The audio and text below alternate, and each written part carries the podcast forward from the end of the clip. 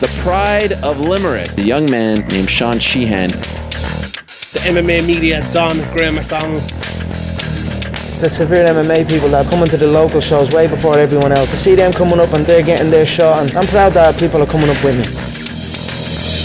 Welcome to episode 102 of the Severe MMA podcast. My name is Sean Sheehan, and I'm here with Liverpool's biggest fan, Graham McDonald, for another week of the best MMA talk you'll get anywhere. This week, we're going to look back at the Bellator 170 card this weekend and Tito Ortiz's uh, retirement fight, apparently.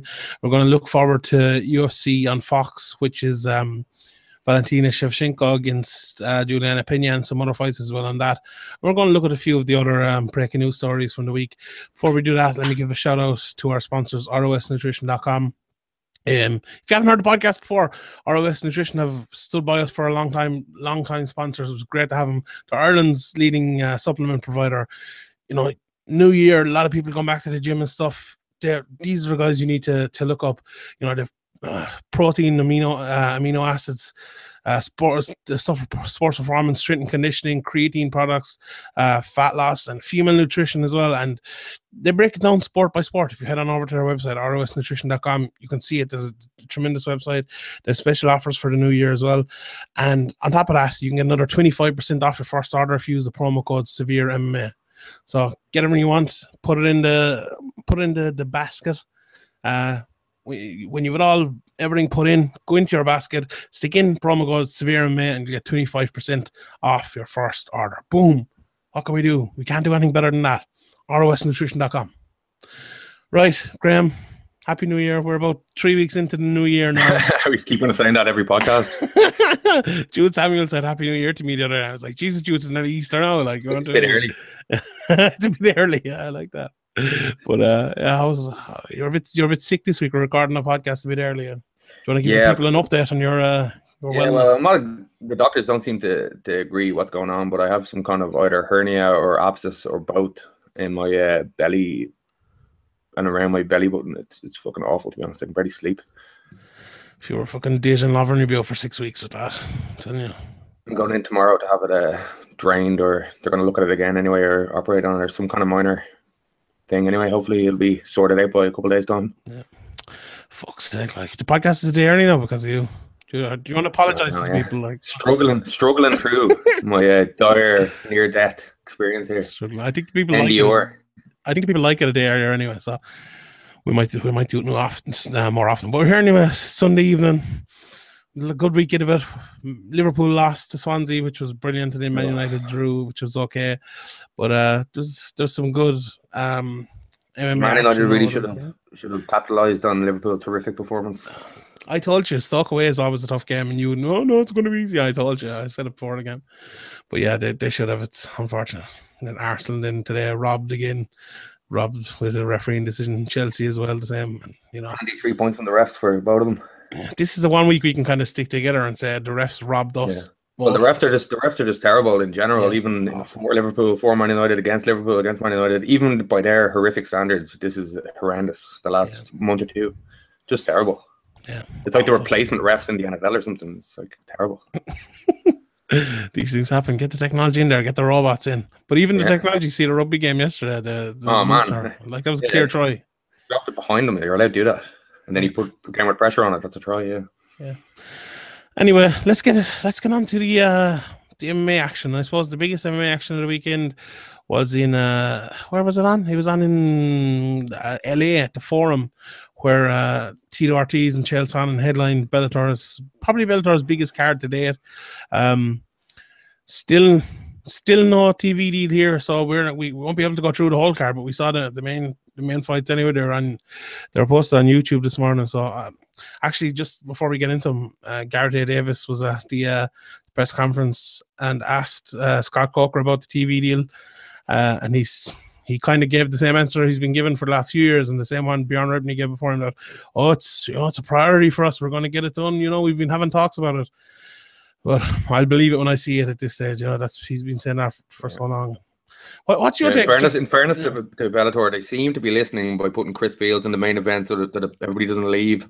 Yeah, you know, all the Irish fans don't leave. So maybe, hopefully, they'll they'll uh, they'll sort of long away the TV deal or streaming deal in Ireland because it's it's gone on. It, we, uh, we always talk about this, but it's gone on for so long that, as you say, it's kind of a I'll believe it when I see it thing. People are not going to get their hopes up anyway. Yeah, like uh, uh, at the weekend, like everything I kind of say about Bellator now has like you have to mention the TV deal when you're saying it, and I wish you didn't. I wish we could just watch it and we we could say really good things about them all the time because they're doing good things now. Like we've criticized Bellator on this before, you know, for the, the Ken Shamrock fights and the Five Thousand and all that, but they're kind of they're getting better. You know, they're improving everywhere. And I wish, you know, I wish there wasn't this addendum of them not being on television. Have them, you know, put a stream up online for God's sake. If they won't do it for themselves, will they not do it so people will stop tweeting us? Exact. Oh my god, it's it's the worst. This is actually worse than anything. Like I I put up two tweets like for all the people asking, it's not on TV, and then people reply to those tweets, is it on TV in Ireland? I like I'm just I'm so sick of it. Honestly, I've I've never and like that's eh, eh, that should be a good thing for Bellator because they realize there's actually people wanting to watch it now. Like it's like that didn't really happen that much before. You get the odd one, but now there's like I must have gotten 50 tweets, you know, on Saturday night alone asking where it was on, and I, am like that's you know people people yeah. want to see it, you know, so. Get it, get it going, Bellator. Get it, get it on TV, and we'll we love you even more then. But um, they, uh, that aside, I suppose they put on a pretty good, um, a pretty good card over the weekend. We, we'll get to the main event, I suppose, first, where Tito Ortiz choked out Chael Sonnen after two minutes and three seconds of the very first round. A lot of talk afterwards was about it being a fixed fight, possibly, and uh, Chael Sonnen tapping early and stuff. Um, before I give my take on it, what do you think? You're you're a man now. You're the Eddie Bravo of Irish MMA. Really, you love conspiracy theory. Do you think this could have been the fixed fight? Well, it could have been like I, I am not one of these people who thinks it's like impossible that an MMA fight will be fixed. Like if, if there's snooker matches, football matches, all these matches being proven to be fixed, I, I think it'd be naive to think that uh, no MMA fights are, are ever, ever been fixed, especially when there has been fixed fights in the fixed fights in the past and Pride, and it's pretty common knowledge. So I don't think it's it's completely out of the realms of possibilities. People kind of scoff at the idea, but I don't think there's there's, there's all that much evidence in the in the chair one chill one, but like it's it's it's not outside the realms of possibility. Yeah, I, I'd, I'd agree with that, but this one I don't think it is. Just looking at the fight. Okay, we, we, I suppose we'll just look at the, the ending first. It's just a, it's kind of like a it's more likely in my opinion to be a kind of Bob Sapp thing where Chael went for the went for the finish, didn't get it, and then the first sign of danger, he was like, I don't need this. But Chael has done but that. It was strange the way he didn't it was strange the way he didn't defend the hand on the choke for for ages. But he did that. Maybe he was just kind of disrespecting T- Tito's game. He didn't seem to see the urgency to to defend like originally when he was when he when he was going for the choke. But people keep saying that. I, I don't know what they're talking about. Chael, Chael did defend the hand. He pulled down the hand and tried to get it away. After a while, he did, but not originally. Yeah, I don't know. I don't. I don't see it. I thought he did it at the same time most people do it. Like for me, I think the big. I thought he would defend the grand, but I thought the biggest thing about it was the choke was obviously not in in a way that you think, oh yeah, this choke is hundred percent done because it clearly wasn't. Like that choke yeah, wasn't. It was, modified. Like yeah. Yeah, but the thing is, it doesn't need to be. Like as I said, two minutes into the fight, people don't realize what a monster Tito Ortiz is. Like he's, you know, if he chokes you, he could like he can choke you out from a place that doesn't need to be hundred percent on, especially when you're someone like Chael who's been out for three years, maybe panic set in. He's known to have was very very big compared to yeah. Chael as well. Chael's known to have panicked in those situations before and tapped out. You know, he's he's how many? Just let me look here. He's lost five fights, or no, eight fights by submission. Eight times Chael Sonnen has lost by submission. Like, you know, this is it, it's. And how like, long was he out for? Three years. He, yeah. The game. We keep saying the game changes so quickly, and it does. Obviously, Tito's uh, not exactly on the cutting edge these days, but he's at least been fighting. He's been active. I think that's a huge thing going through them camps and getting ready. And Chael just looked really old and terrible. Yeah, but he he did, yeah. And like uh, I tweeted before the fight, I was we. we I think a lot. Of, sorry, yeah. We we spoke about it. Is, I, I'll just take first. We spoke about it before the fight last week, and like I, I thought Chael would win. I thought he had, you know, I thought he might be able to take him down, or we spoke about his striking as well being better. But looking at the wins, like Chael looked he didn't look good. You know, he looked out of shape. Tito looked in, in tremendous shape, as you said. Tito's a lot bigger of a of a guy, and you know when Chael Sonnen can't get the takedown, I know he's striking isn't you know he's maybe underrated a little bit. When he can't get the takedown, it's it's going to be very hard for him, especially against someone who's a good wrestler uh, like Tito Ortiz. Just one more thing on on the choke, like it's it's fine. You know, it's all well and good saying, okay, he you know he panicked, he got in there. It was the choke 100 percent on, maybe not, but that doesn't mean you know if you're going to if you're going to fake a fight, right? You put a choke 100 percent on because the choke's not going to kill him anyway. Yeah, exactly. You know, like yeah, you, make it, look, you make it look more orthodox so that people Yeah. don't question it. And there's this other thing going around, like Chael tapped his hand, and then T or Tito Tito, tapped his yeah. hand, and Chael moved. But- no. After that, Chael put on the guillotine, and they're like nearly choked him. Like what? It's so stupid. Like none of it makes sense. None of it. Yeah, I, I think Chael, like maybe in the past, if it was, if he was on a UFC title run, or he might have fought a little bit harder.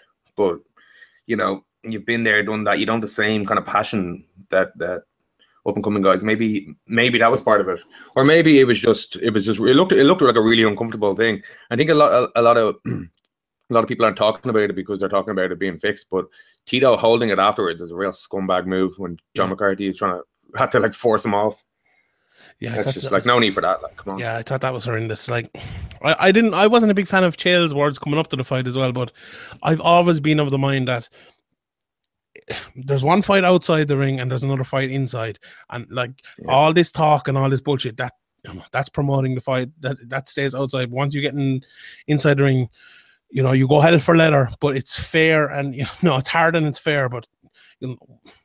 I- don't think what Chael said, and I don't agree with what Chael said. I didn't like it personally what he said, I don't think that allows Tito to do what he did. You know, I wasn't. No, you absolutely know, not. He's, he's promoting the fight. Chael's known to do this. Like all the things he said about Anderson and the Nogueira brothers and loads of people over the years. Like Tito should be, should have been expecting this. Like this is nothing new for for Chael. Nothing new for Tito as well. Tito's had many a, an opponent uh, verbally go at him and go at his his camp, his his social life, all that all that stuff. His personal life. So I don't know. I think maybe uh, Tito kind of playing it up a little bit as well. yeah, uh, like I love the way Tito was like, I've done everything with class through my whole career. Like you're the man who wore a Dana is my bitch T-shirt to away in once. Like you wore like something about like gay Mezger. Do you remember that when uh, before the um when it was he fight, he was fighting Guy Mezger, wasn't he? And it was like he was Yeah. something about Ken Shamrock as well. And Ken Shamrock went It's a, it's a insane. real primary school Yeah. taunt, isn't it? It's like, what are you talking about, Tito? Like, do you think everyone just forgot all the stuff you've done down through your, through your career? It's like, it was a weird. uh, yeah. Like, I wouldn't mind that him saying that, but didn't he get real mad about it as well? You know, it's all promoting the fight, but yeah, that holding on. I think John McCarthy. Did you see the way he like put his thumb right into Tito's throat to get him off? yeah. That was brilliant. I thought. That was, Yeah, that was brilliant. Yeah, fair play to him. Yeah, he should- like, and I have no problem with that. No hesitation from him. Like the second he couldn't pry his arm off by grabbing it, he just went straight for the throat. Yeah. Just uh, another word on, or two, I suppose, on Chael's actual performance and the performance of both of them. Like, I think Chael kind of came out, they both kind of came out striking. Usually, Chael would just go for a takedown straight away, usually, or, you know, set up with one or two strikes. But uh, Tito got that single leg very, very easily. Now, Chael, he's obviously a very good offensive wrestler, but his defensive wrestling has always been, you know, has never been that great. Usually, he'd like, sometimes, you know, against, I think Anderson kind of half took him down once and he turned it around straight away and got on top of him he's good at doing that. But you know, other times he has been he has been putting his back. I think Bisping took him down once. Or I could even say I, I definitely remember someone taking him down there, but he went down pretty easily. He- that that kind of guillotine is is a new thing he always goes for now. He went to he obviously caught um Shogun. uh, Shogun in it, yeah, and you know, it look it, it, it looked like he had it well around the neck, but as he said himself afterwards, his legs were on the wrong side, and he was he was never going to get it. Once he was on his back, then it was going to be very tough for him against someone as big as uh, as big as Tito. Yeah, yeah, exactly. Um, it's, I'm not, I wasn't too interested in the fight to be honest. Uh, even even you know a lot of I, I've liked watching them, a lot the guys over the years, but these legend matches just don't do it for me anymore. Uh, I don't know. I don't know what it is. I, they, I used to I used to kind of get up for them, but they, they're, just always a disappointment. So I just have very low expectations going into them.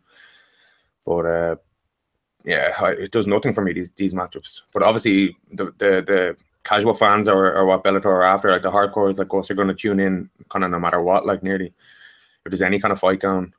So I think we're going to keep seeing these legend matches. So Chael Chael probably be given will be it won't matter that Chael lost here in the, in the grand scheme of things. In Bellator.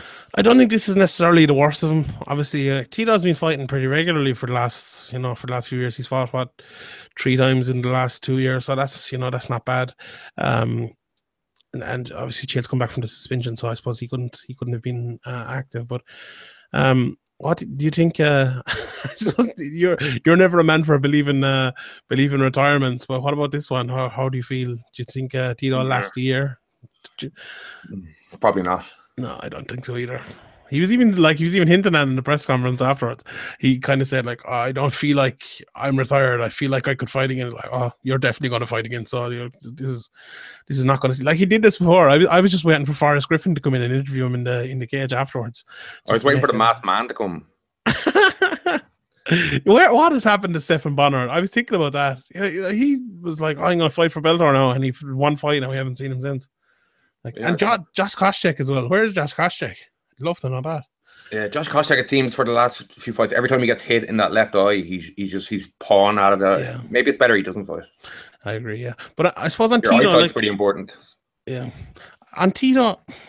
Look, whether he comes back or not, let, let's just talk about maybe if this is his last fight.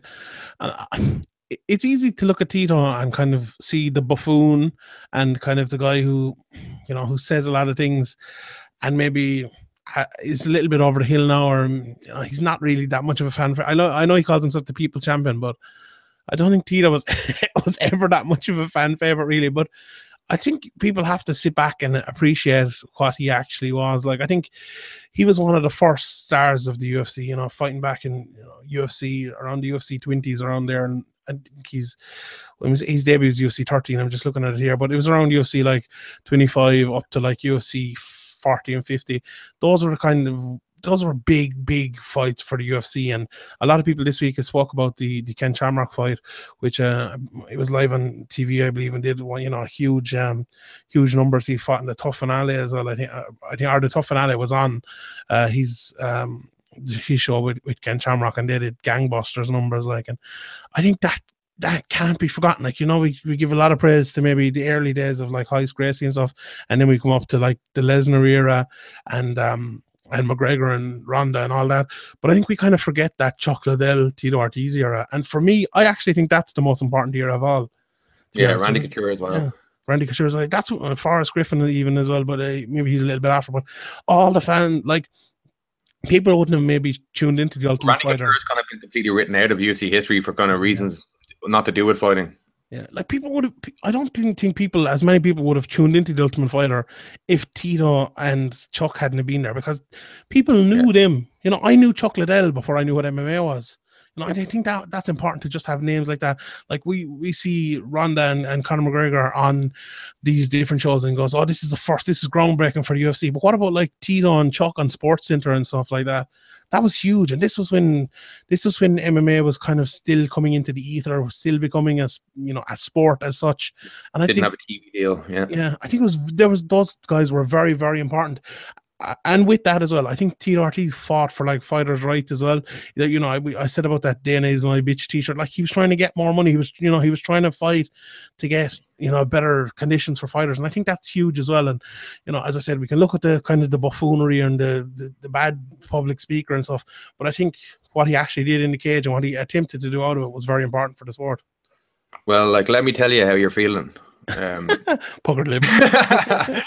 Chael Sonnen was, was one of the worst light heavyweights of the night. of the night, yeah, definitely. Uh, what uh, if anybody hasn't seen that, um, Tito Ortiz did a Don, Donald Trump used to run a promotion called Affliction, and they had a post-fight in cage interviewer instead of Joe Rogan. It was it was Tito Ortiz, and he made an absolute. It was hilarious. He kept puckering his lips and saying the wrong thing, and basically like blew the whole thing. But it's absolutely gold. You need to watch it. Victor Belfort. yeah, he said Victor Belfort was 131 years old. He said, he said loads of mad stuff. you I, I, can't remember some of the stuff because it's been so long ago, but it, it's absolutely hilarious. He said uh, Fedor, uh, Fedor was, or was it Fedor or was it Babalu? He said, I think it was Babalu. He said Babalu was one of the best light heavyweights of the night. yeah, the worst thing about Fight Pass that went off YouTube when Fight Pass came. Was, but it's on. Uh, oh, it's on oh, like that's very it's on like Vimeo or something, and it's on Reddit. Um, so you'll definitely be able to find it there. But it's it's it really is hilarious. But yeah, uh, look, Tito, he'd, he'll probably be back. I'd be very surprised if he wasn't back. But uh, we'll see him around. He's obviously part of Cris Cyborg's team and stuff as well. And uh, he was he was trying to he was trying to wrangle himself a job with Bellator at the press conference last night. I don't know. I don't know if that'll ever happen, but uh, we we shall see. I suppose. Um, Maybe that Dana White, Tito Ortiz boxing match will finally go ahead. I'd love to see it. That's still up on YouTube. I think. It? Was it Bad Blood or something Oh, like blood, yeah. Tito never showed. Yeah. yeah, I love that. That was definitely not, like. Why would you show? You're gonna fight your boss. Yeah. Why? How Uh, you why- uh, the, the big, the bigger question is how the hell did Dana White get a license? Yeah. McGregor California? won't get one. No. yeah, exactly. Yeah, Uh, yeah, yeah. it's mad. What do you think is next for Chael? Oh. It, it- it could just be rampant. It could be. It could be any of the the legends, as as they seem to be called these days. Um, I'd say he'll be looking to get in there quick enough. I'd say he's on good money. I know his, his disclosed pay wasn't was, was fifty grand, was it something like that? But I'd say there's a lot more than that coming his way. I'd be shocked if that was that was anywhere near the figure he ended up with. Yeah. I I think the Wanderlei fight they've kind of been talking about it for for a while. I think that's probably a good um a good fight for him. You know, Is Wanderlei cleared? Is he? Jeez, I don't know actually. Yeah, I I remember he I got a don't know whatever lifetime ban. the lifetime ban. Yeah. yeah. I For dodging the drug test. It's I good that they kept that precedent. Oh no, wait, sorry, sorry. uh poor old Wanderlei.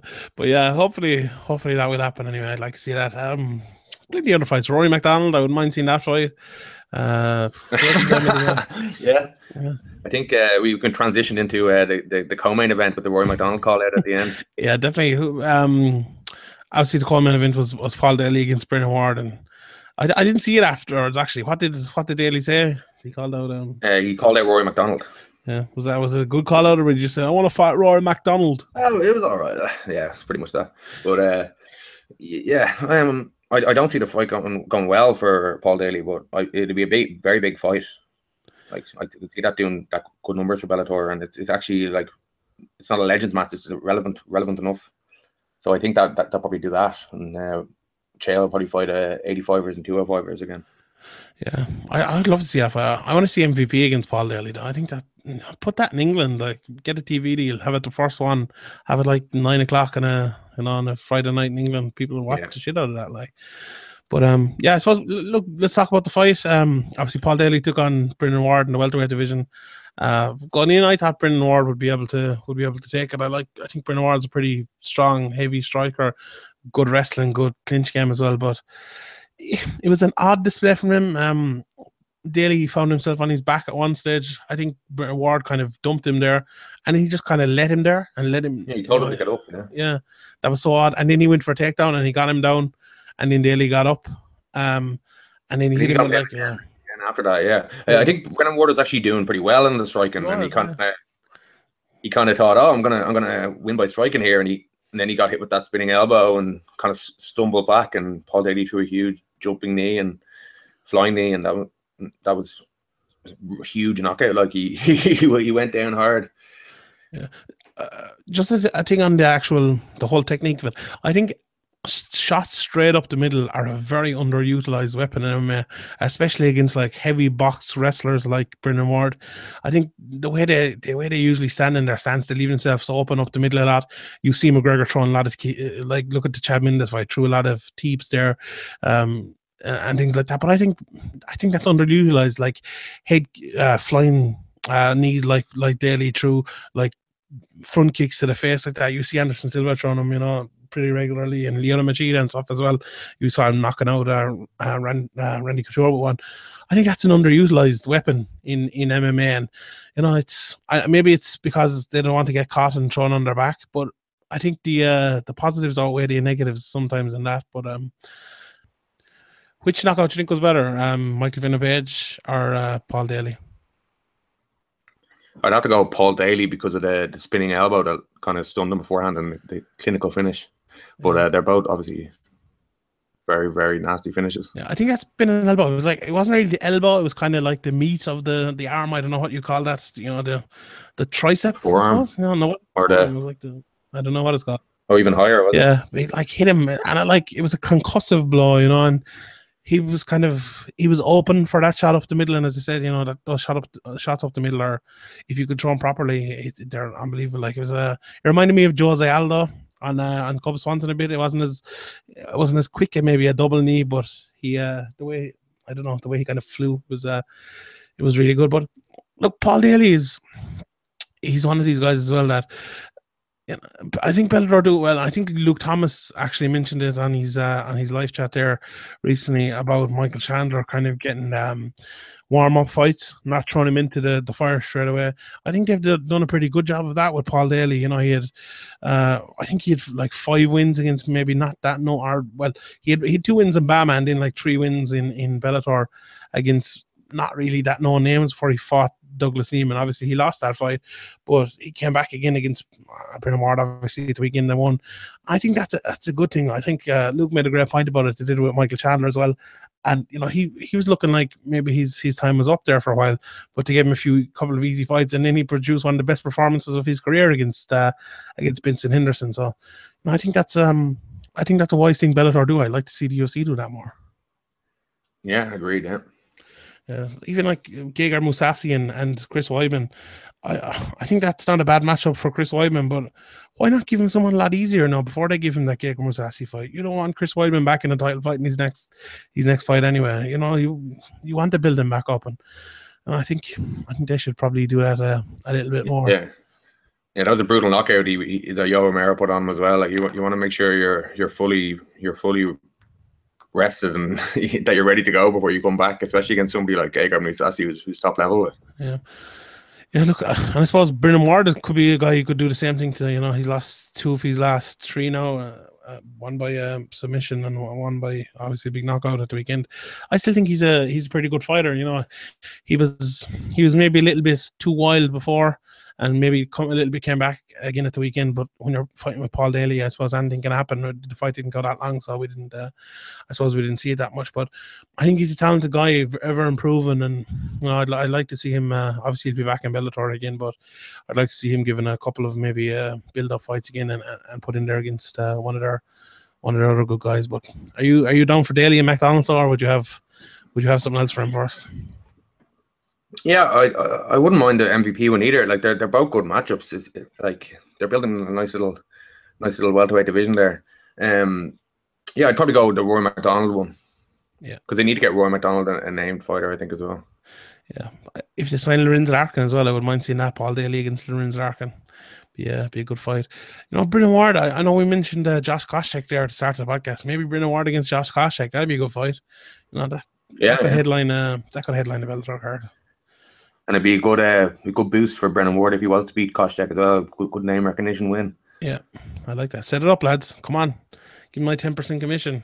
There you um, I was looking down to the rest of the card, we obviously couldn't see. I saw a bit of the Kevin Casey fight. I thought he he fought pretty well. Um, Hisaki Kato beat uh, Ralek Gracie. I, I saw someone. I think it Yeah, was the only that was the only other one I saw was the was the Kato Gracie one. Oh, you saw it. What, how did that go?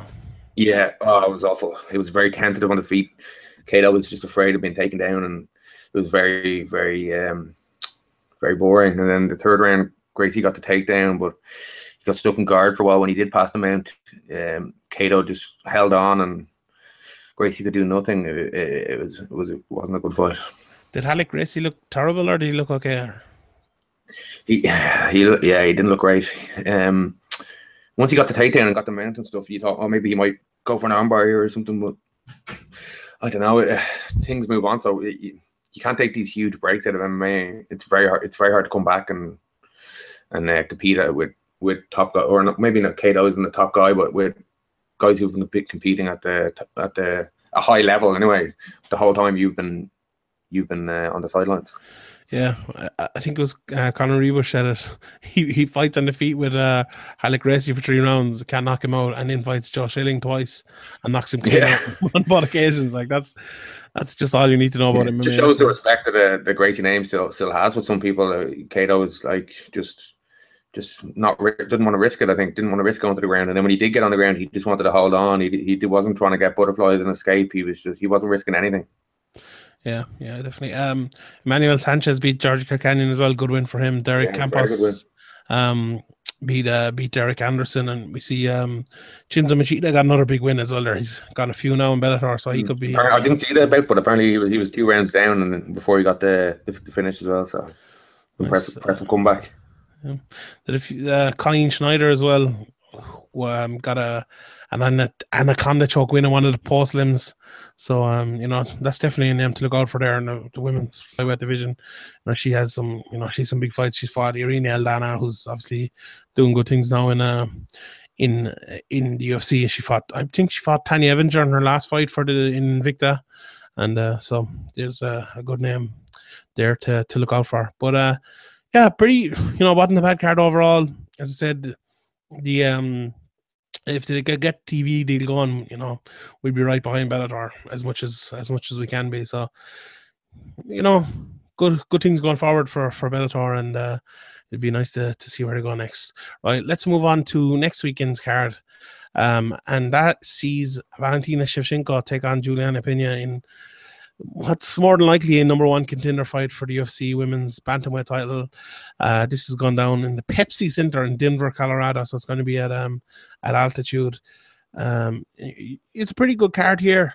Um, I suppose we'll, we'll talk about a little bit about the main events first. I, I think it's it's kind of a, this old school striker against a wrestler matchup. Who you favoring? You favoring the striker or the wrestler in this one? Yeah, it's a tough one. It is a tough one. It is, yeah. Juliana Pena, she she had that what was it, what was it ACL injury? I think she had was it? Yeah, kind of a double ACL. She was supposed. Remember, there was. I think it was. A, they made out it was a lot worse than it actually was. You know, it was a bad injury, but you know they were Yeah, talking well, like oh, three years out and stuff. and She came back in like eleven months or something. Wasn't it? Wasn't there some like aggro about the guy who injured her in the gym? Yeah. Was like, what whatever came of that? You know, did anything ever come of that? Not, not. I don't think. I think was she forced to leave the gym or something over it. There was, you know, she kind of blamed this guy, and then a lot of people said mm, it wasn't really his fault. And then she was like, "Oh fuck you," so on, kind of left. I think so. Yeah. I can understand being upset after you just you just blow out your knee, but uh, yeah, maybe maybe she threw around some accusations when when she was emotional. By the sound that. Allegedly. Yeah. Well, Maybe know, it could have been, you know, it could have been some dickhead, and you know, we've heard loads of stories about, you know, this fucking idiot in the gym, like taking someone, you know, she just after winning the Ultimate Fighter, you know, it's gonna think, oh, I'm gonna, I'm gonna fuck this person up or something, like you know. So it, it could have happened, but um, I suppose she bounced back well from that. That happened in, in I say it was early 2014, maybe just after she won the, the Ultimate Fighter, and she's bounced back with three wins since that. She beat um, Milana Dudieva, Jessica Eye, and Cat Zingano. So pretty three pretty good wins to, to set herself up for the uh, number one contender bout here with Valentina Shevchenko. Yeah, I probably lean towards Shevchenko, but I wouldn't be surprised if if if the, uh, as the fight goes on, the takedowns it's five rounds as well, so mm, it's a tough one to call. But I I, I lean, probably lean Shevchenko. Watching tape on on um, Juliana Pena for this fight, to, for my preview, like I, a lot of her takedowns are very very similar. She goes for a double leg. Uh, She gets a couple of them, but not, not very often. Are single legs against the cage. What she does mostly is, I mean, I had like a Donald Trump uh, sniff there. Hear? What she what she mostly does is get like gets like a high body lock, and kind of either pulls guard and pulls people down on top of her, or else like bodies them kind of down and you know go Bill Goldberg style gets them on the ground. But um, I think that's okay. That's that's tough if you get in that position. You know, if you let her in that position. But if you've really good footwork like Valentina Shevchenko has, if you can put her on the back foot, I think that takes it away a little bit. You know, if I think it's pretty, it's not easy to not get in that position, but for someone with the skill set of Valentina Shevchenko, I think she might be able to stay out of there for there for long enough to get, uh, you know, maybe two, three, four minutes of striking going, and I think that's all she needs. To be honest, I think Pena's striking is is not great. She uh, she hits hard, obviously. She she's a big overhand. She can hit, you know, she's a knockout blow, and she's very good when it gets to the ground with ground and pound as well. But if Shevchenko can keep this, you know, even if she gets taken down and laid on for the whole first round, if she can come out and stop it in the second round, you know, I'd favor her to get the, you know, to get the finish if she can, uh, if she can get her striking going. Yeah, I think Pena has to be relentless on the takedowns if she wants to win this. She has to just keep going for them, just do everything to, secure a takedown and then work from there. Like she, as you say, her striking is is not up to the level of Shevchenko from from what we've seen anyway. So yeah, there's there's a game plan there for a win to win. There's a method of victory. So it's an interesting main event. But uh, as I say, I'd lean Shevchenko. Yeah, I think Shevchenko, she has shown issues before uh, with takedown events, but I think that they've improved an awful lot uh, in recent times. You know, she's she's fought some some top contenders as well. It, it, it's one of it's definitely one of those fights that you wouldn't be surprised how how however it went. You know, it's if you if you're sure about this fight, you're probably wrong. Like you know, even if even if you turn out to be right, you know that that makes no sense. But you know, I, I could see I could see Pena taking her down and just laying on her for five rounds, or I could see Shevchenko stopping a takedown and just battering her and getting the knockout, mm-hmm. or you know, winning over five rounds. Pena is tough as hell. Yeah, if she can get the takedown, if she can get the takedowns through at the first two or three rounds, it'll probably be a, a very tired Shevchenko in the in yeah. the championship rounds. It's but, in Denver, as say, well. uh, yeah. yeah. exactly. In altitude, we, we all know what happened to Cardio Cain up, up at altitude. Yeah, poor poor Cain. But yeah, it, I think it's an intriguing fight for for that long. Like, I think we spoke about it a couple of weeks ago on the podcast. But you know, Juliana Pena, if she can win this fight, I think she's a real chance of winning the UFC championship because you know Amanda Nunes is a good fighter and stuff. She's a good takedown defense, but I'd fancy Pena to take her down. You know, and and maybe not get the finish quickly, but uh, she could finish her over like two or three rounds. Or Amanda Nunes' cardio as well as has been a little bit of an issue for her in the past. So you know, this is a, this is a huge fight for the for the future of that division. Um, and I think. Uh, Do you think Amanda Nunes kind of feels uh, with the retirement talk that she's going to retire in two or three fights? She said during the week, or she said yesterday. Um, do you think maybe she thinks she's she's achieved everything she set out to achieve? Beat Ronda Rousey, win the belt. Maybe she's kind of already achieved everything. That kind of happens. I think that kind of happened with Johnny Hendricks as well. You know, people are saying, "Oh, what's what's happened to Johnny Hendricks?" Johnny Hendricks won the UFC World Championship. You know, it's, it's yeah, a lot more people think he won it. He won it before he won it as well. Exactly. Yeah. So, so like that that can happen, but a lot of it is maybe it's smart. Maybe she's making herself uh, putting herself in demand. Like look look what Nate Diaz does after every fight. I'm I'll see you in two years. you know, and, and he would refuse to fight anyone. Nick Diaz does the same. Conor McGregor does the same, getting a boxing license. You know, maybe Manny Nunes says, Look, I, I don't need this. I'm gonna fight a couple more times and then I'm gonna start family, you know if you want to keep me, make it worth my while or whatever. You know, maybe it's or maybe she does. Maybe she does just want to. Maybe I'm being too. uh I'm being too uh, smart about it. Maybe cynical. she does just want to, yeah, cynical. Maybe she does just want to start a family. I don't know. Mm. I don't think the WME and IMG and the UFC will, will want uh, their champion to retire as champion. So that if she, they might give her some tough style matchups for her her second or next two or three fights if she is going to go through with her retirement. So maybe it wasn't the best move to announce it at this stage. Yeah, maybe, but I don't know. I don't think the I don't think the UFC do things that way, unless it's like I'm what I've won fight. Rory MacDonald versus Wonderboy. That's what I'm saying. No, no, yeah, like I, I don't know. Yeah, you know, he she could be just talking as well. Like you know, he could be. It could be. It could be talking. And uh, look, the this divisions change so much, and championships change hands so much that she couldn't. You know, her next fight she might be champion, so she might have to worry about that. But uh, yeah, I don't know. It's I suppose it's interesting times ahead. You know, a lot of those divisions. I suppose I spoke about welterweight there a minute ago. Since you know when the the patriarch leaves the division, you know you have kind of what's left, and it's kind of fun. Like the you know Johnny Hendricks with with uh, Robbie Lawler, Wonderboy, and um, Woodley, and all that. It's kind of the same now in the women's bantamweight division. You know, you have Nunes, and you know that Pena fight, as I said, it'd be fun. You know, rematch with Shevchenko would be fun as well. Um, you have, um, you know, Jessica is there. I know she's lost a few fights, but Sara McMann is there's a lot of there could be a few fun fights there. So um, it's interesting. Obviously, the one at the weekend is is going to be uh, is going to be very big. But uh, let's move on to the the next couple of fights. Donald Cerrone against Jorge Masvidal. Is it Jorge or George? I always never know. I always never know. George Masvidal, I think. He's, he's gonna, gonna beat your boy Cerrone, or who do you think's gonna win that? Uh, I think Cerrone will win, to be honest. But um, it could be another another very close decision, which it seems to be a lot with George Masvidal. He seems to have a way of uh, of um, making it very difficult for his opponents, even even if they are slightly better than him um, in most departments. But uh, Don Cerrone's looked very good with mixing in his takedowns recently, and his striking seems to come on. He seems a little less uh, stuck in the mud, maybe.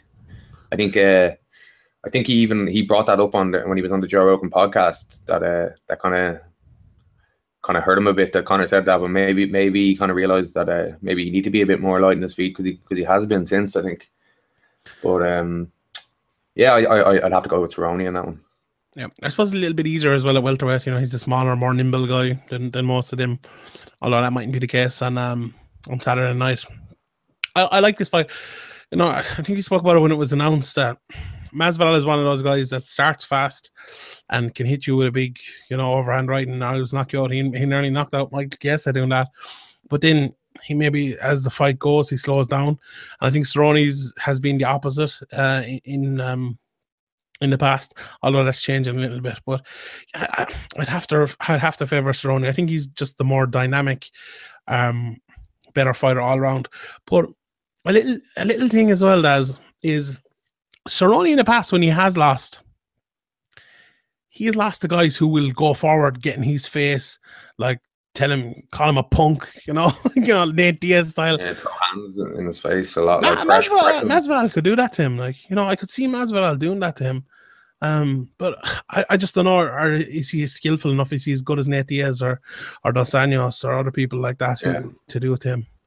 Um, I think uh, Cerrone's come on a little bit, kind of in self belief and Yeah. confidence and, and overcoming a bit of adversity. I think in the past he kind of crumbled crumbled a bit uh, under under uh, adversity, but ne- now he seems to be able to, to come back. Like and even when he fought Eddie Alvarez, he, he- like a fight like that would usually in the past may have, may have gone against Don Cerrone when he loses the first round, and he, he seems to have a bit more resilience to him. So so uh, yeah, I, I, I definitely wouldn't wouldn't rule out George Masvidal, but. Uh, Cerrone probably slightly better everywhere. Yeah. You see my useless fact of the day the other day? Donald Cerrone, if you take out WEC, UFC, and tough champions, Cerrone has never lost a fight. Really? Yeah, Yeah. that's surprising. Yeah. Good So- stat. Yeah, and he's lots Useful, of useful yeah, nah, they're all always useless. But yeah, so this is I think Cerrone, as you said, I think he has turned the corner in the last fight. You know, he's only lost to to Rafael dos Anjos in the last like twelve fights or something like that. So yeah, if, if he can put the win on here, I think you know, I think he's a good chance. That welterweight division changing all the time. I'd love to see him fight Demian Maia. You know, obviously Wonderboy and, and uh, Woodley was made made official this week, so something like that, I could I could see it happening. Cerrone's number five now in the welterweight division, so you know he's he's up there. He's in and around there. So let's let's see how this goes at, at the weekend. Um, right, let's talk about a couple of more of the fights before we get to the questions and stuff like that. Uh, Andre Arlovsky against Francis Ngannou, my boy, Francis Ngannou. He's he's gonna whoop Andre Arlovsky, isn't he? yeah, I'd say so. I'd, uh, he was very impressive in his last one, big fan. I think uh, Ariel Helwani coined it the, the people's main event. I think this one probably qualifies as the, the people's main event. Maybe the hardcore's main event. Yeah, yeah. I, look, um, I think Arlovsky is in a stage for his career where this is a this is a real do or die for him. You know, he's lost lost a few in a row. You know, he he, he was almost he was near a title shot there at one stage, and to keep kind of relevant or to keep okay, you're going to be ranked until he's probably 50 in the heavyweight division, but to keep like the top five, six, seven, eight, nine in the rankings, he needs he needs this win. Like he needs to beat Francis Ngannou because you can't, you know, you can't let that guy take your place because you're you're never going to get it back if you do. Uh, and that makes Andrei Arlovsky dangerous for me because he could come out, you know, like that Schaub fight, you know, that, just that terrible fight where he didn't really throw anything and waited. You know, I think he was maybe a little bit afraid of Schaub's power or Schaub's ground game, maybe. Um, and it might be a similar thing on on Saturday night. And Ngannou is a little bit that way as well. You know, he'll wait for a guy to do something before he comes in and does it. A lot of his fights, you know, he's stalking, he's stalking, and then you know he'll hit you, or when you come to get close to him, uh, he'll rip the hand off you like he did in his last fight. So this could, you know, it's it's in as we said again, it's in Denver, so anything could happen here. You know, it's a heavyweight fight. More than likely, it's going to be an early knockout. But if it isn't, if it isn't, this one this one could could drag. Um, but let's see. I, I think Francis Ngannou is is the real deal. I think he'll he'll get Arlovsky out of there early. But this is a huge test for him. You know, Arlovsky, as I said, in the bad run, but he's still that veteran. He's been around, fought everyone. You know, done it all. And um, if if Ngannou is the real deal, this will be one to real show, really show.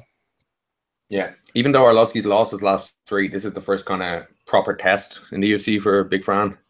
Like Mihajlović, Hamilton, uh, Curtis Blaydes, Luis Henrique, they're they're not on the level of, of Andrei Arlovsky, even even if this is uh, what is he, late thirties, early forties. Yeah. Arlovsky, what is he? He's thirty seven actually. He's younger than I thought. Um, yeah, late thirties. He's he's lost his last three, two two uh, two knockouts, one one submission. But before that, he he'd reeled off a six a six fight win streak. So like he's still dangerous, and he he's always had knockout power, and he's always been a good good crisp striker. So it's a big test for Fran. Like, and and, and if he can just rush through.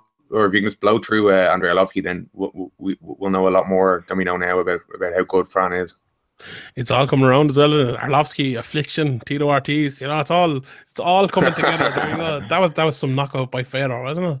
Unbelievable. Yeah, he could he could have beat Fedor if he hadn't attempted a flying knee with his hands by his side.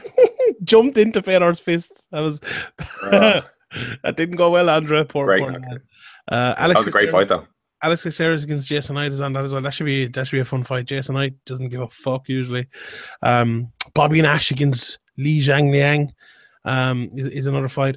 Uh, the um, my John Phillips was supposed to be on this card as well, but he pulled out uh, this week. Issues apparently, is it? Was that it? Or uh, I saw that on Twitter, but uh, I haven't confirmed it.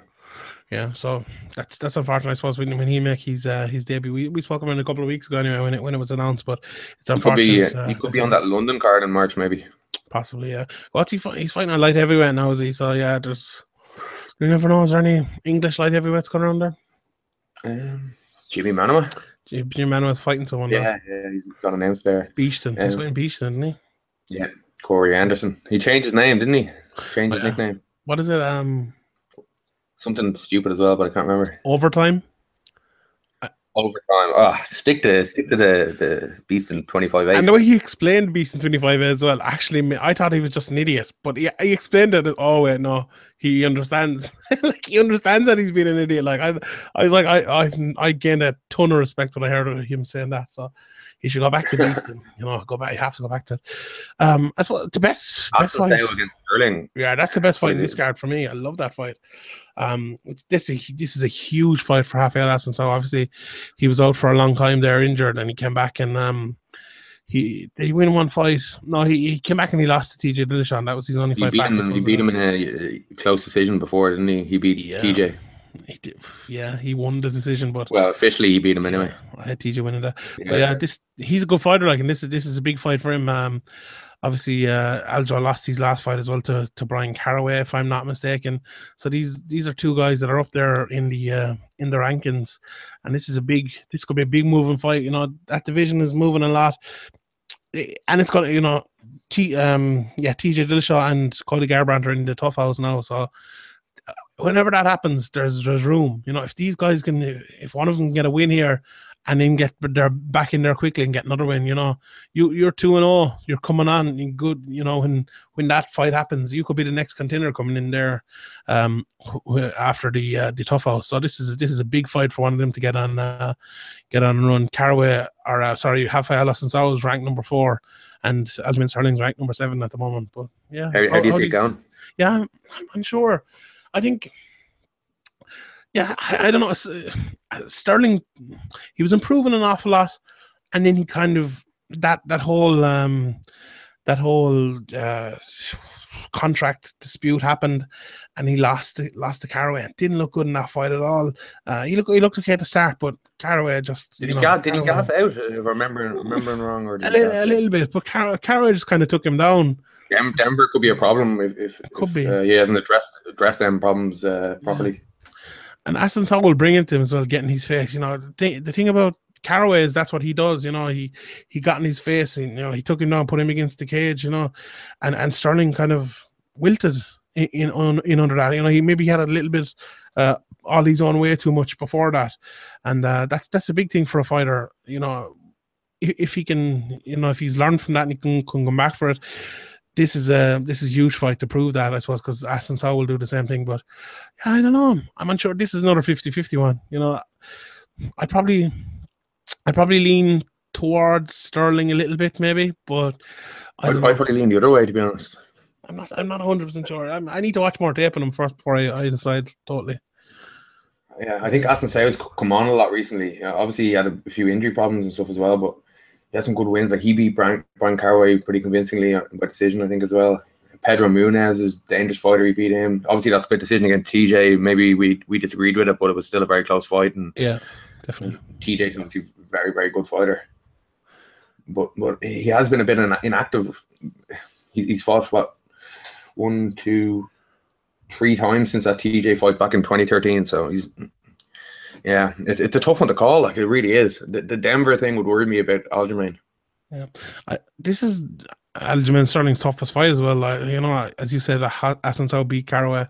Caraway was the best fighter that um Aljo had fought up until now. So, you know, this, yeah, maybe I think you've convinced me. I'm leaning Assunção now. I don't know. no, yeah, I need, I need to watch a little bit more on him though before uh yeah, to, yeah. to get reminded. You know, it's it's what seven or eight months now since uh since of fought. So yeah, I need a little bit of a refresher on that. But should be a good fight anyway. You know, two guys, a lot of Yeah, finishes. You know, first loss, first loss for Aljamain Sterling as well. Maybe that kind of reinvigorates you a bit and kind of you close that hole in your game. Then what what do you think went wrong? Maybe a bit more cardio, a bit, bit more less reckless. He, he could commit a different fighter. It's just, it's hard to know. This one's a, this one's a hard hard one to predict. Yeah, agreed. Um, Nate Marquardt is fighting Sam Alvey as well. Sam Alvey seems to fight every fucking. but, uh, he's in there again. Um, that- was it his last? Was it his last bout that he had a spray tan advertisement on him? Nah, no, that was a long time ago. That was like Oh, five it? fights Yeah. ago for Sam Alvey, I'd say. Oh, yeah. well, that was about two months ago, was it? Three weeks ago, yeah. Uh, Uh, if Sam can land that big shot, I think he can probably knock Marquardt out. But if he can't, he'll probably lose. I think that's how things usually go with Sam Alvey. So we'll see how that goes. Eric Yeah, he's always looking to counter Sam Alvey. If you, don't, is, if yeah. you don't, if you don't lead, you, you're gonna just stand there. What about So Sam Alvey's weird as well? He has like a weird. I think he has like a double mouth guard or something, and he Oh, like he? smiles all the time when he's fighting. I know he's smiling Sam Alvey, but like his gum sticks out. Watch it, and if he's all fights, he's always he's like he's chewing tobacco on his bottom lip and he's Hmm. spitting it out during the fight. But uh, yeah, Erik Spicely as well as fighting. A, he got a huge knockout in his last fight. If I remember, or no, a huge uh, submission was it? I can't remember, but he's a he's an name you need to be watching out for too. But um, yeah, not a bad card. Um, from from top to bottom, and uh, definitely definitely one worth watching. Right, before we get to the questions, we have a couple of little topics. We're going to do this now uh, regularly. I think a little, you know, like 30, 90 seconds maybe on, on each topic. Um, uh, what's what's her first name? Hill? Amanda Hill. Is it Amanda? Angela, Angela, Angela Hill. Hill. Gee, Amanda, Jesus. Angie. Overkill. Uh, we, we need to do this podcast earlier. I can't think anymore. yeah. Um, got a four month ex- exemption from the U- from USADA in the UFC, like Brock Lesnar did to fight against Jessica Andrade on an upcoming card. Um, look for me, I don't, I don't like. I like this rule, but I don't like people getting past it. You know, if fair enough, if you don't, if you don't like the rule, if they agree to get rid of it, get rid of it, and uh, we won't have it. Fair enough, or alter it so you can have people who've used to fight in the UFC can come back or whatever. Fair enough, but the rule is there at the moment as it is. Apparently, there's an out in the rule at the moment, though. There there? is an out in the rule, but that that out shouldn't be there. If you're having the rule, have it. But uh, why why do you have an out? You go, oh, we're going to have this rule, but uh, if you don't want it, we can just let it, you know, let it go. Just get rid of the rule altogether. Then. I think this is part of what Mark Hunt's lawsuit is about. This kind of this is Yeah. part of the annoyance with him. So maybe maybe they're, they're doing it so they can say, ah, we this isn't wasn't a Brock Lesnar thing. We do this for other people, or maybe it shows. It's hard to know, but maybe it shows that they're confident about the the Mark Hunt lawsuit. Yeah, possibly. It could you know, you'd never know what what it could be. I, I but I, I personally like the rule. Like I think it, you should have to go through four months wi- of drug of, of drug tests before you can fight. I I see nothing wrong with that. You know what's what's wrong with that? Just, you know, okay, you need someone to come in and short notice or something. You know, forget about get someone else. I uh, like uh, if you're going to be real, if you're going to be strong about eradicating drugs from the sport, getting rid of PEDs, then stick by these rules. You know, Jon Jones is out for a year. You know, who else? Whoever else was, you know, was suspended, gone. Lyoto Machida two years.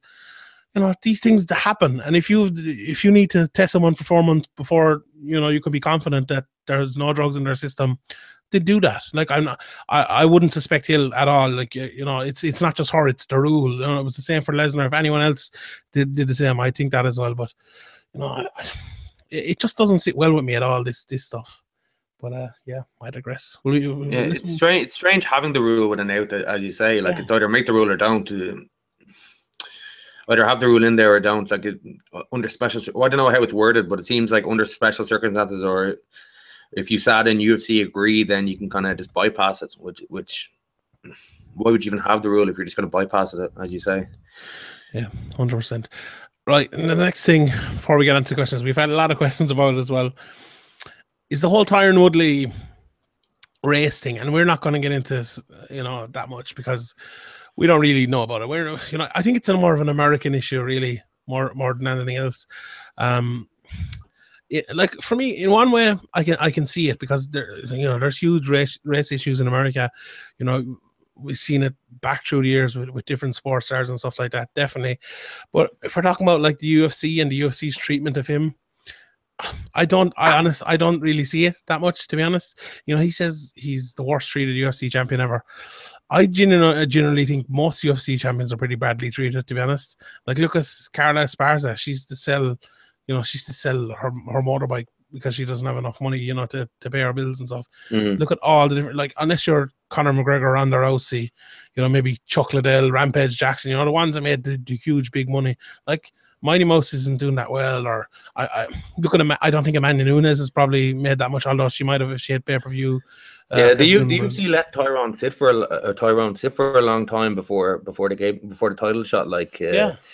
but they haven't they haven't done that for everybody. Like, I don't I don't see the the difference in treatment. To be honest, I just don't see it. Yeah, Maybe stuff's going on behind the scenes that Maybe, we don't know about that that uh, Tyron uh, t- uh, Woody hasn't said in public. So. Uh, uh, from what we've seen outwardly, I wouldn't agree, but it's hard to know the exact circumstance. It'd be a strange thing to say for, for no reason. yeah, yeah. I don't know. It's tough. Like a lot of people are kind of accusing him of just making an issue where there isn't one. And uh, I, I'm not, as you said, we don't know what happens behind the scenes. But as I said, I think most most fighters are badly treated, no matter what you know what what the color of your skin is. Um, But I think you know, there's obviously he's from Ferguson as well, where there's huge race issues in America, and it's on his doorstep every day.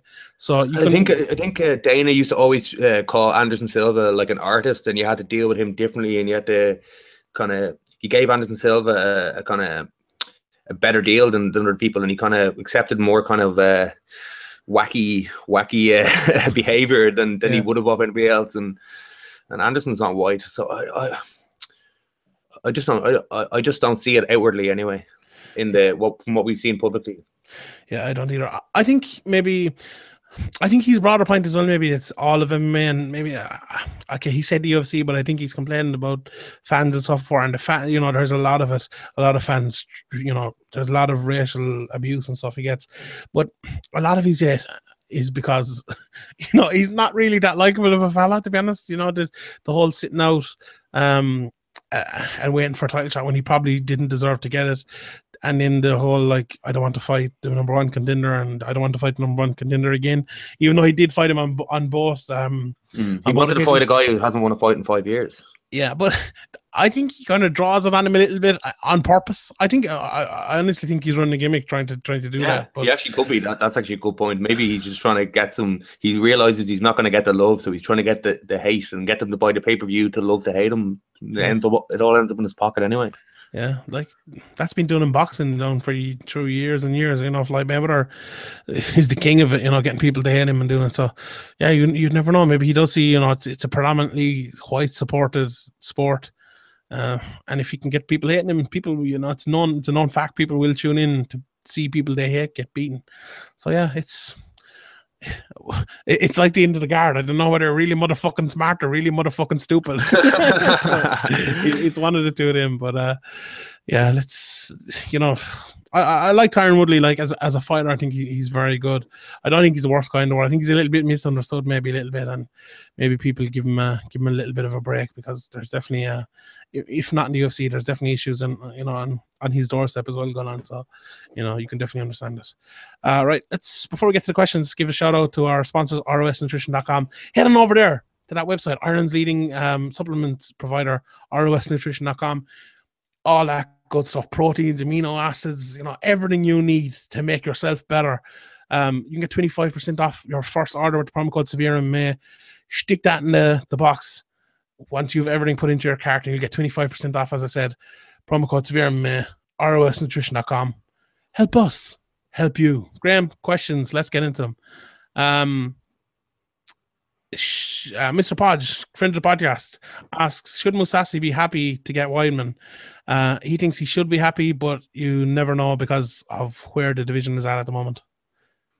Um, yeah, I think it, I, I think it's a good it's a good fight for Mousasi. It's a good time for Mousasi to, to fight Weidman. I think. Yeah. And it'd be, it's, it's still a big name. Weidman still has a big name, and uh, be, if he can beat him, it's a it's a huge win for his record and puts him in a good position. Yeah, Weidman is currently ranked number four, um, and Mousasi is ranked number five.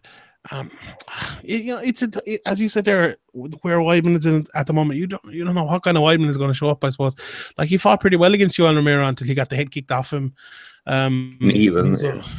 uh, yeah, and you know, I s- but it's tough to know. You know, too heavy. now, The one, the one before that was maybe the heaviest knockout or beating in the history of the UFC. You know, it's up definitely up there against uh, against Luke Rockhold, which should have been stopped like a round and a half earlier. Or, well, no, not a round a half, but a full round earlier.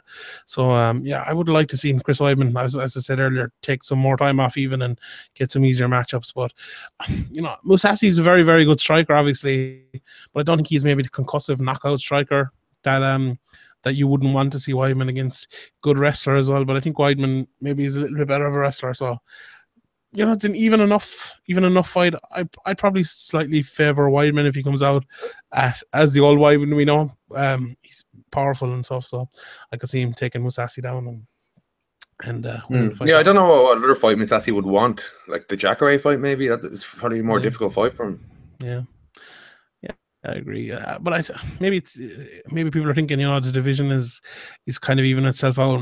Bisping said this week he's to have surgery, so he won't be fighting until the summer. Maybe he's thinking, let me get an easy one now, and then I'll get a tough one, you know, in the summer. So I'll be putting myself in line for the title shot. So you, you never know. Who, who, who's who, what, what easy one would he want though? Like looking at the rankings here, it's like Whittaker, Anderson Silva, Brunson, they're fighting each other, Vitor, Gastelum, and then you're outside the top ten. Yeah, Vitor. Well, I suppose Vitor's fighting already.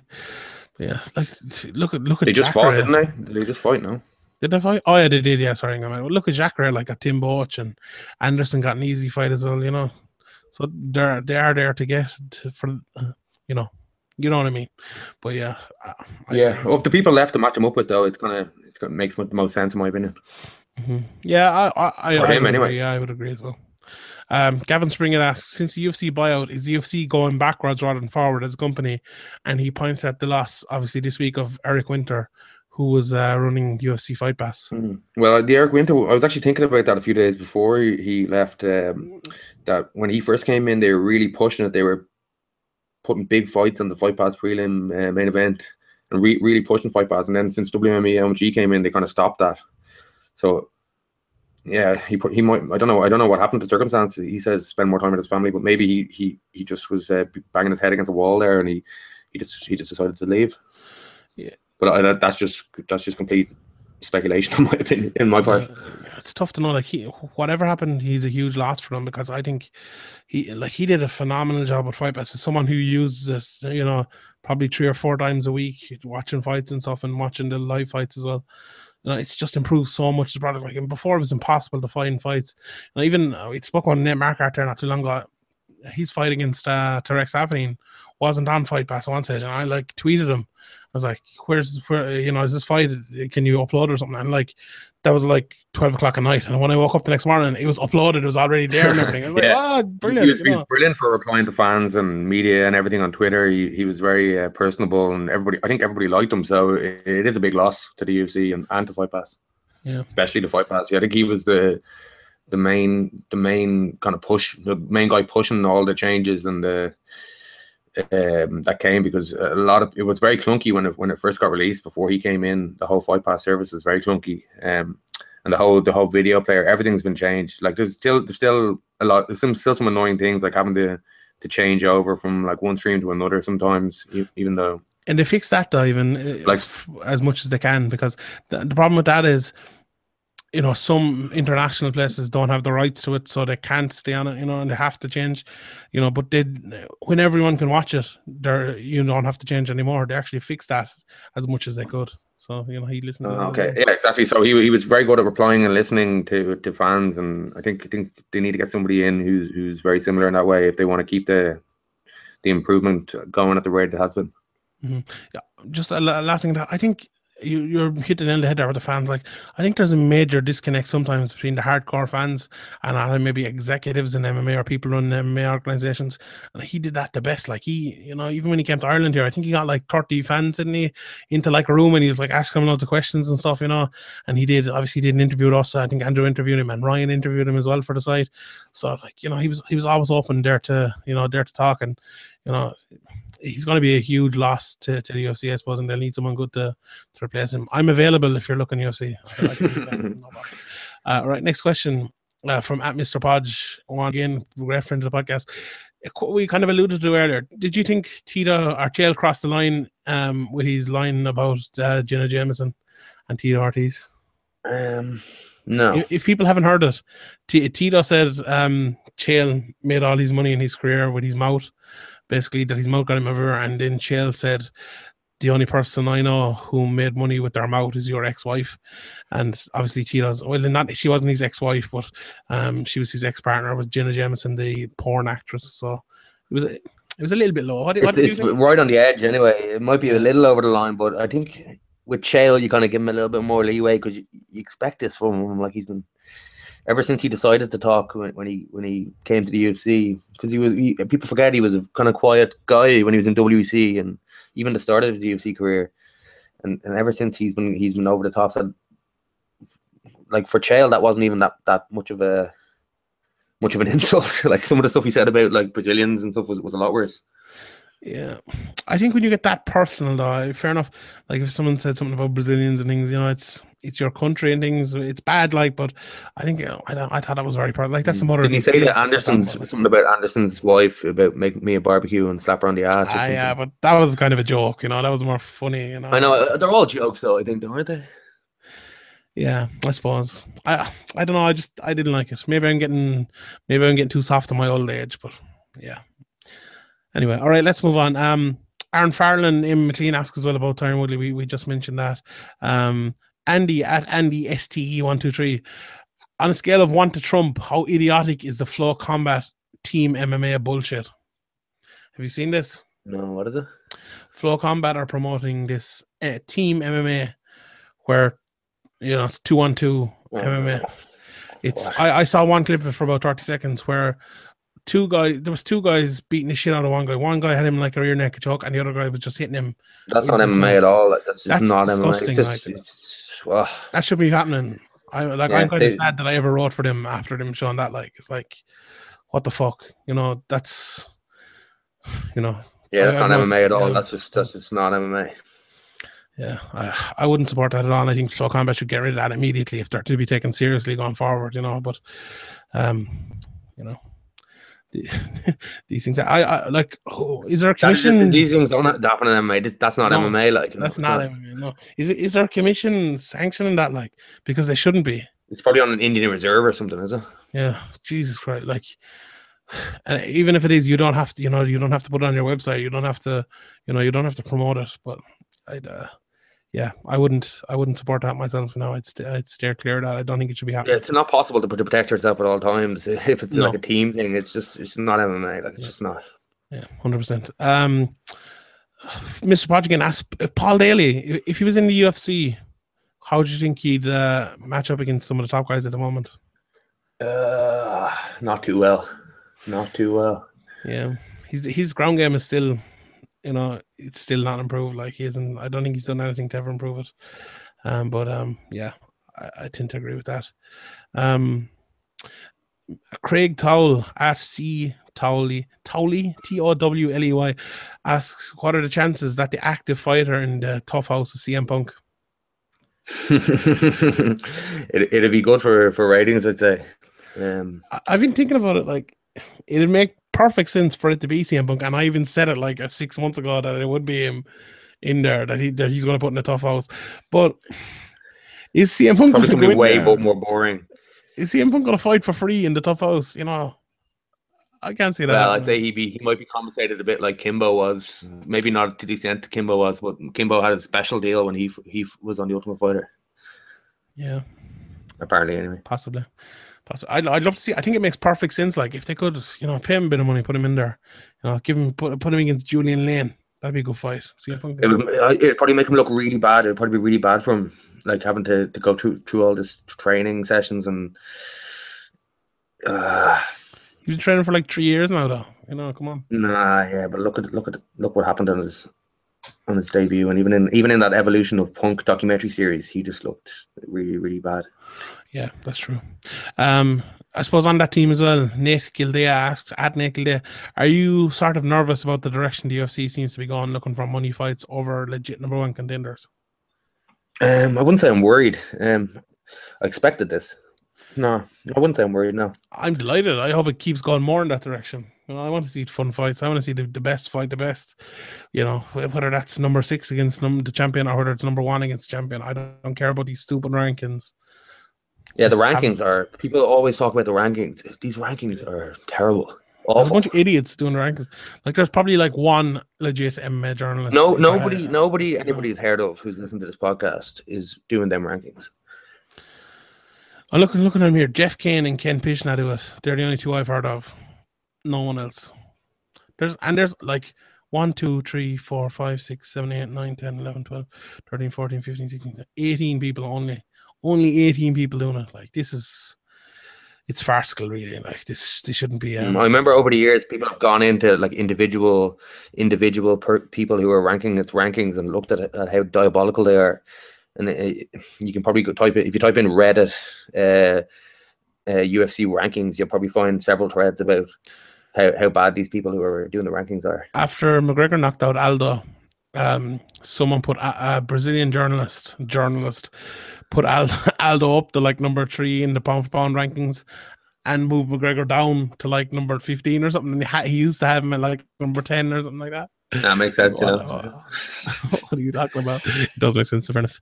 Um, Patrick Sheehan at Pat Sheehan one two three asks, "Do you think Robbie Lawler could make a comeback to the championship again, or is he? Uh, could he? Could the wars have taken permanent damage? Yeah. Um.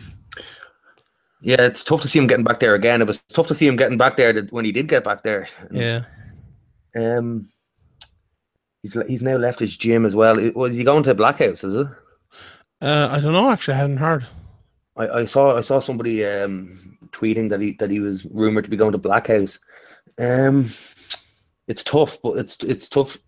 It's tough to predict these kind of things because it depends on the kind of matchups he's given. He could be he could be positioned for another title fight, but I just I, I'd say it's more unlikely than it's likely. Uh, yeah, probably. Uh, Alan Horn asks, yeah, asked a couple of questions about the um, Bellator we, we've spoken about as well, and about IMG's um, changes as well, we- which you just uh, asked. But he asked, does Sean rate Derrick Lewis? Sean, Sean does not rate uh, Derrick Lewis that highly. No, um, I don't think so. Kieran Staple asked, the soup lad asked if there was an open weight one night tournament between all the UFC champions, who wins? It all depends on the matchups and who gets injured, and uh, tournaments always depend on that. One night tournaments. Yeah, Uh, make, make it hard pick. to predict. I think Daniel Cormier would probably win. it. Tough one. Cormier. Mm. Woodley do fairly well as well. I If Jon Jones was there, I'd pick him. Yeah, he should be. forever. Yeah. Yeah. Um okay, last question from John Sheehan at Sports Trade Shop. Uh do you think it's responsible for ir- sorry, do you think it's irresponsible for someone reputable like Dan Hardy to be claiming the Bellator main event was rigged? Um, yeah, it's, it's what did he say exactly? Do you know? He was he was saying a oh he said it's more choreographed than a Britney Spears video. But Dan Hardy is one of those guys, doesn't he? You know, he he likes to have an old an, an old opinion like that. You know, he likes to. He's done a bit of ayahuasca in the past before. You know, he and works for the UFC. It's a rival promotion as well. Like, yeah. I doubt he'd be saying that if that if that bout took place in the UFC. I think like a lot of fighters maybe look at look at that choke and say that's not in. Why is he tapping? He must have just given up. And that's fair enough. But like, what Fighters were do give up all the time. Yeah, what was his motive for giving up? Like, is he just like a quitter, or you know, I'm not. Well, that's that's unfair now. But is he like like is he The someone that? fire isn't in him anymore. Maybe he Yeah. just doesn't like he he could have fought through it. Maybe, but he, if if it was everything was on the line, like he was in the fifth round of an Anderson Sil- beating Anderson, he's about to beat Anderson Silva. Maybe he would have maybe he would have held on and not tapped. But- yeah, even if it was painful. But it's hard to say it's fixed because you can say it's fixed. It's easy to say it's fixed, but it's hard to prove it's fixed. I think Chael has always been, as I said, eight eight times. You know, I think he's always been one of those guys who will tap like that. You know, and some people will never ever tap. You know, they could be caught. They'd rather their arm So snap. there, there was an old there was an old meme going or an old uh, uh, Photoshop going around of Chael triangling himself, giving the thumbs up. Do you remember that? Because he used to get triangled so much. Yeah, he's, Yeah, it was actually brilliant. It looked real. Yeah. It was brilliant. Yeah. These things happen. These things happen. Right. Um, that's where we'll leave it for this week. Thanks everyone for tuning in. You can follow me on Twitter at Shanshi and BA. You can follow Graham uh, at Severum. Uh, give us a like over on Facebook, all those good places. My preview will be out this week. Uh, probably Wednesday or Thursday. Best luck to you, Graham, tomorrow in hospital. Hope all, everything goes well. Uh, any more parting words before we before we go? Ah, cheers. And I think it should, it's nothing major, so it should be grand. Um, yeah, I'll uh, I'll be back, good as new next week. Very good. So, do you have an inspirational quote to end the show? I do, I do. Here we go. Not everything that is faced can be changed, but nothing can be changed until it is faced. See you next week.